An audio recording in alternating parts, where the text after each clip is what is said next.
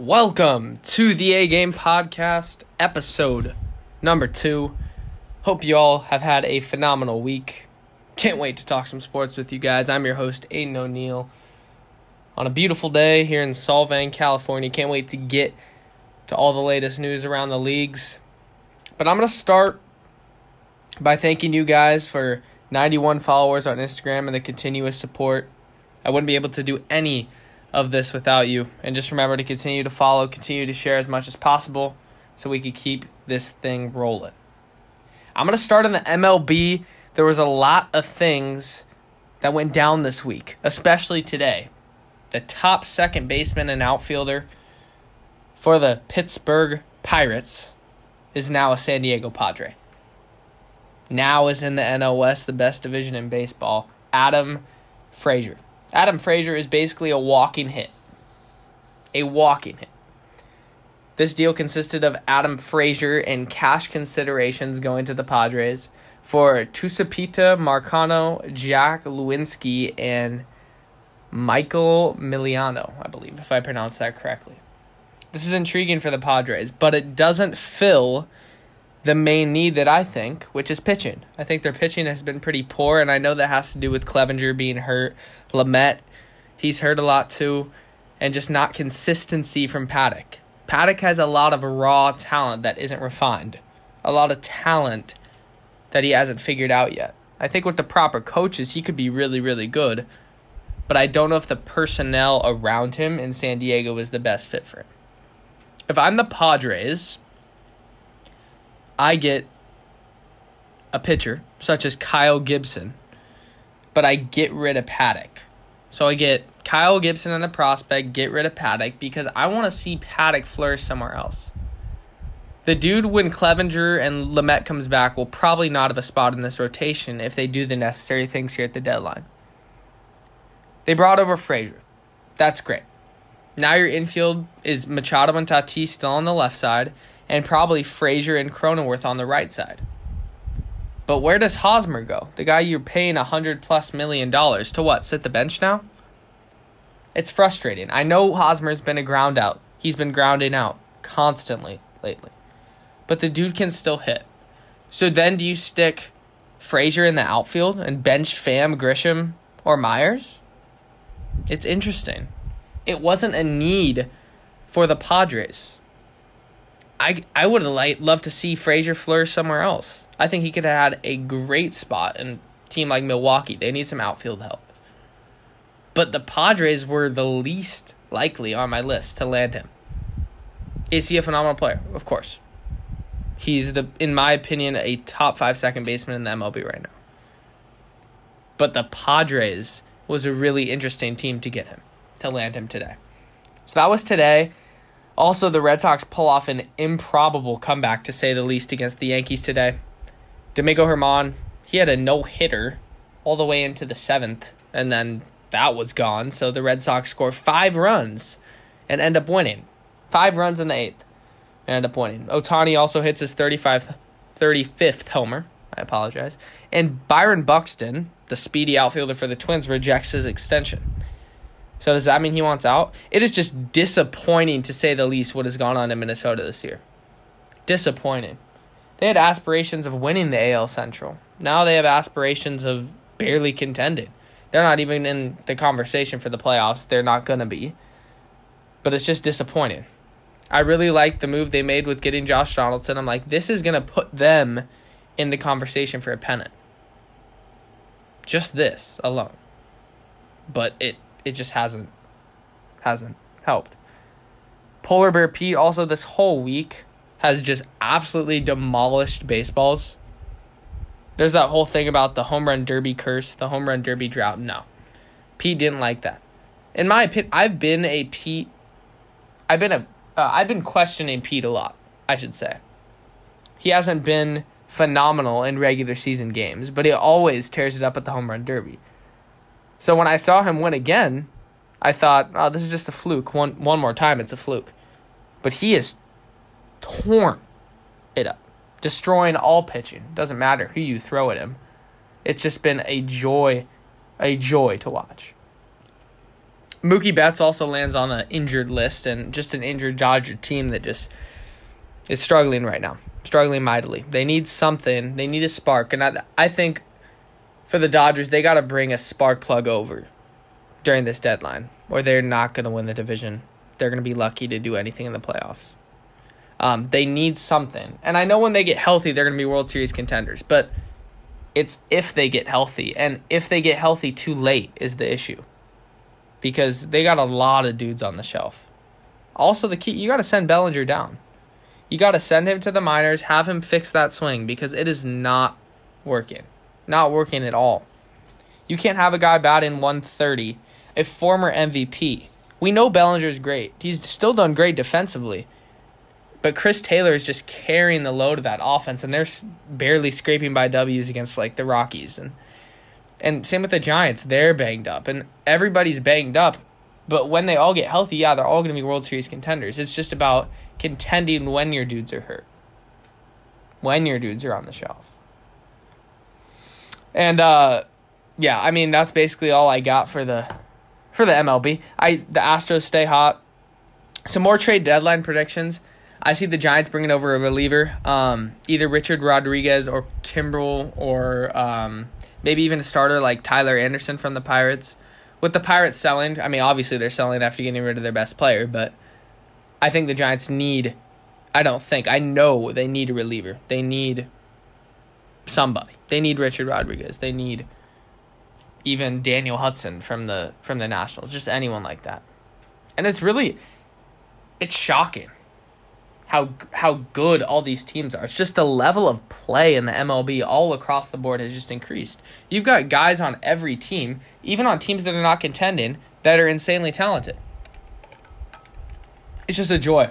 I I'm like I said in my last podcast, the MLB is in the best place it's been for the last 20 years, and it's going to continue to be like that. So, for more trade deadline predictions, I see Scherzer staying with the Nationals. I thought he was going to go, but it doesn't seem like the Nationals are, are trading anyone anytime soon. Um, even though they're probably not going to make the playoffs this year, unless a miracle happens, they go on a crazy second half run. But I see other guys moving. I can see the Twins selling, maybe Berrios. Um, and yeah, I just think there's going to be some some shocking moves, just like the Frazier one today. That was definitely shocking. So I'll move on to the NFL a lot of things happened this week, including Davante Adams and Aaron Rodgers posting a picture of Michael Jordan and Scottie Pippen, both on their Instagram stories. And my good buddy Lowen, who's uh who's from here, said, asked me if does this mean it's the last dance?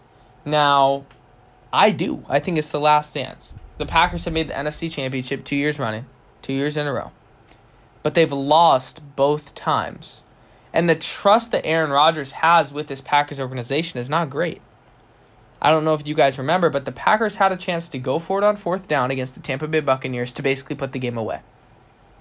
And as I was watching this game, I see them kick the field goal. And I knew, knowing Tom Brady, the greatest quarterback of all time, he is going to capitalize on that. Matt LaFleur made a mistake. You let your all pro quarterback, the MVP, go for it in that situation. There's no doubt. You you shouldn't have doubt. He's an MVP, right? You kick the field goal, you get burnt. King gets burnt all game, and you end up losing. Yes, there were penalties both ways, but that right there is what made Aaron Rodgers question his future in Green Bay.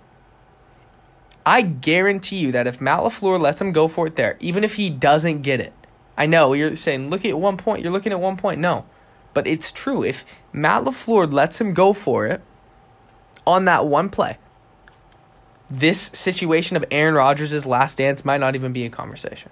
It might not be. Also, uh, Lowen asked me about Robert Tonyan, how, how I think he fits in this mix. I think he's a Packer to stay for a while. I think he is a building block that they're going to need as a tight end. He's phenomenal. He does it all. And I know, yeah, he's phenomenal with one of the best quarterbacks we've ever seen. But he still has great route running. I think he could really improve on his blocking. I think he's basically a receiver right now. But if he can improve on that blocking, he'll be he'll be great for for a while. So, yes, I do think it's a last dance with with Davante and Aaron Rodgers. But and I don't see them winning the NFC Championship this year either. So it's a problem. I think the Packers general manager, I think the Packers ownership, they missed out on a generational talent. They missed out on potential Super Bowl after Super Bowl because they drafted poorly. They didn't go out and get Aaron Rodgers weapons. They would try to improve the defense. And yeah, that's great.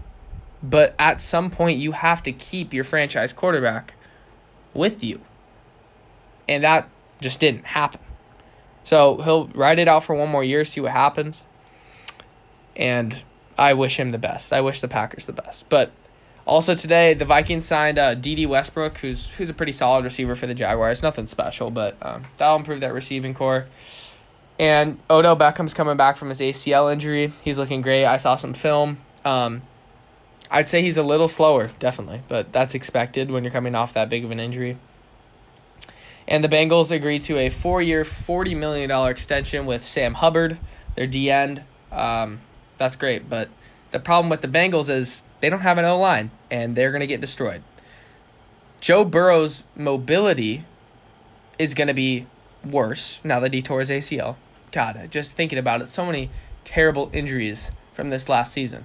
But you go out and you pick Ja'Marr Chase, and I know you want to pair the two LSU boys together. I, I understand that.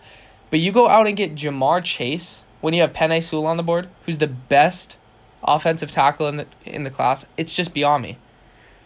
I don't agree with it. I think that Burrow's going to get destroyed, and I don't think Burrow's going to be phenomenal because you need an offensive line to win games. You need to. And Ja'Marr Chase is phenomenal. Like, he's insane, but it just wasn't the right pick for the Bengals at all. Deshaun Watson also reported to Texans training camp, and he's going through the sexual assault charges things. Um, I don't know if he's going to play this year. I know the Texans are going to be bad even if he does play because they have nobody after getting rid of Will Fuller. It was basically the end of that. Um, so if he comes back, he comes back, but they're still going to win five games max even if he's there. So uh, we'll see what happens. A lot of other stuff going around in the NFL, but those were the main things for the week. Uh, I can't wait for the season to start. It's about a month from starting.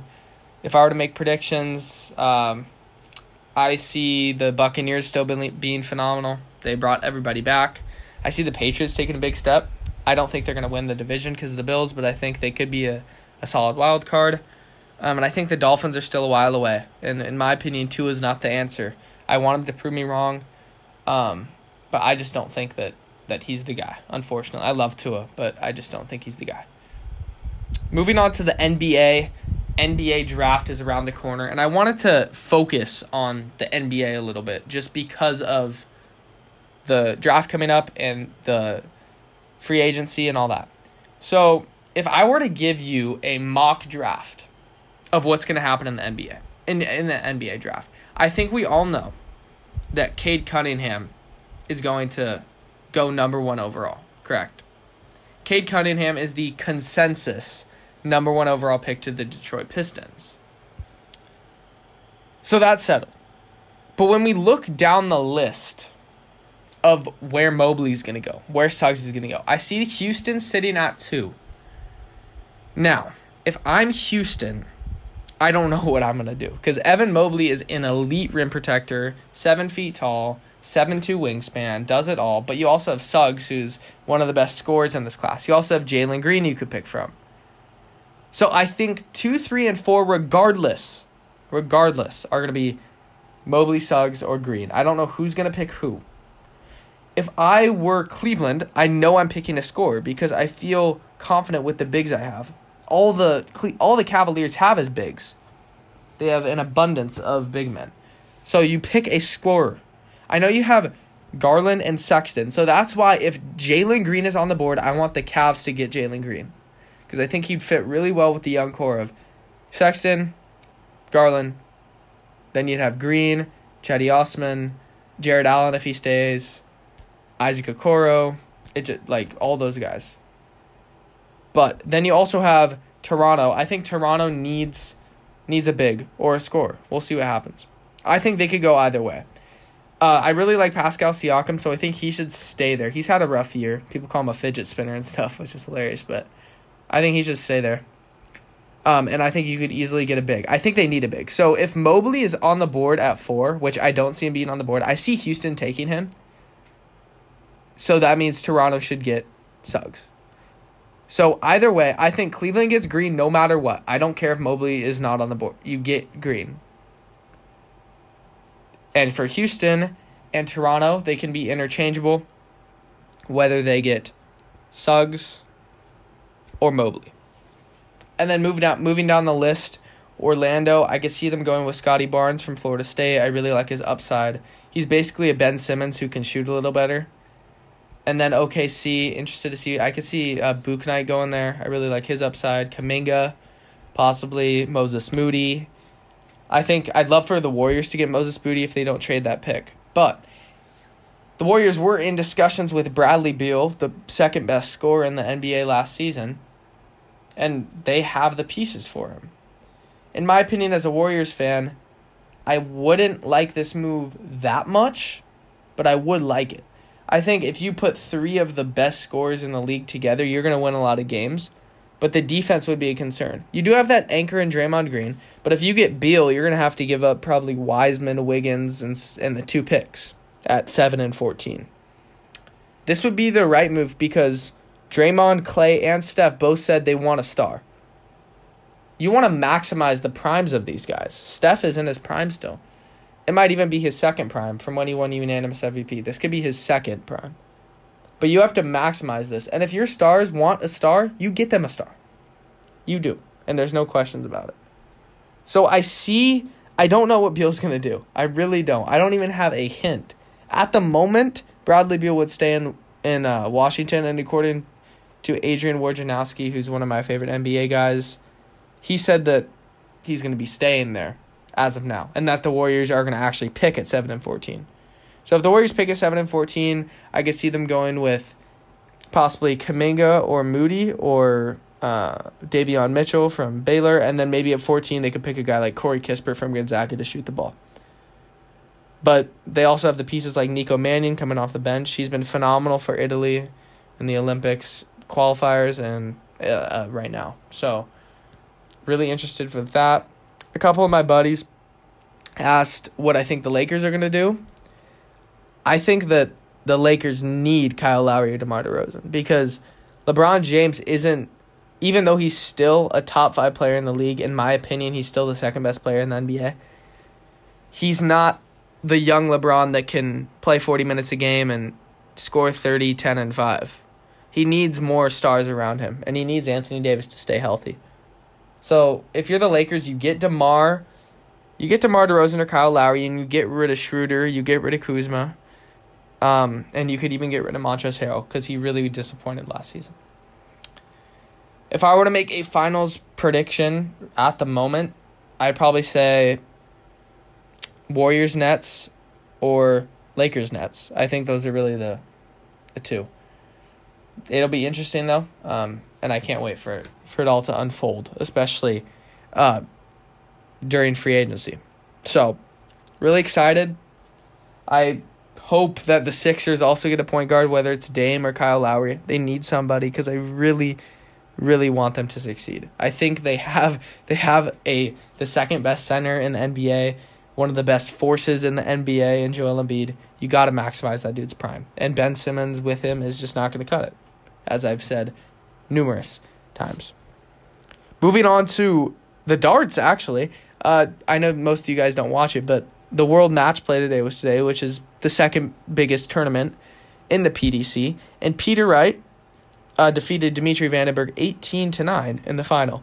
Uh, basically dominated all the way through, averaged 105, which, to put it into perspective, that's like a dude scoring 40 points in a game. Like, it's just really phenomenal.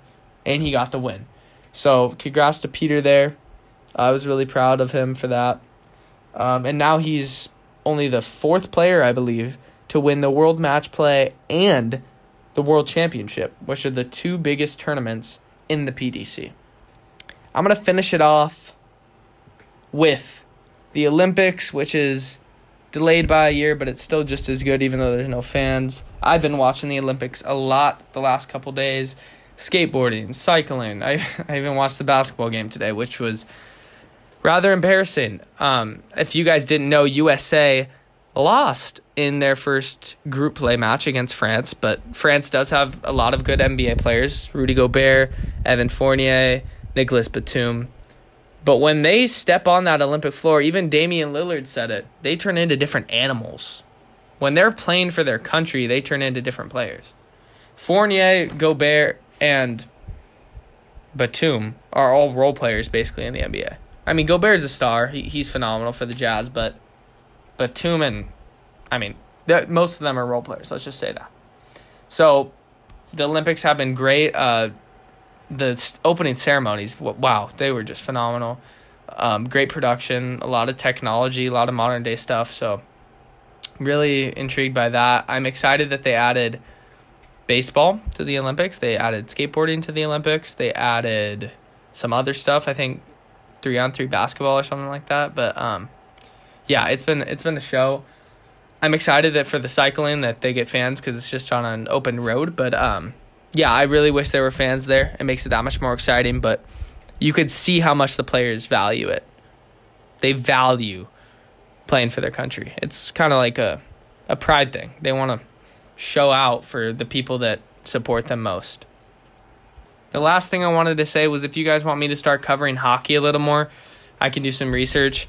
I'm a Sharks guy myself. I'm a just a Bay Area everything because my dad's from there, but um, I can I can get more into hockey. I, I'm pretty familiar with it. I know the top guys, um, Crosby, Ovechkin, you know, list goes on, but I'm not I'm not as good at hockey as I am with baseball, basketball, and football. But if you guys want more hockey, just let me know. Uh, and I, it was just a pleasure talking to you once again. Uh, if I missed anything on this podcast, let me know. But it was a pleasure. Um, thank you guys so much for listening, and I hope you guys continue to follow. Peace.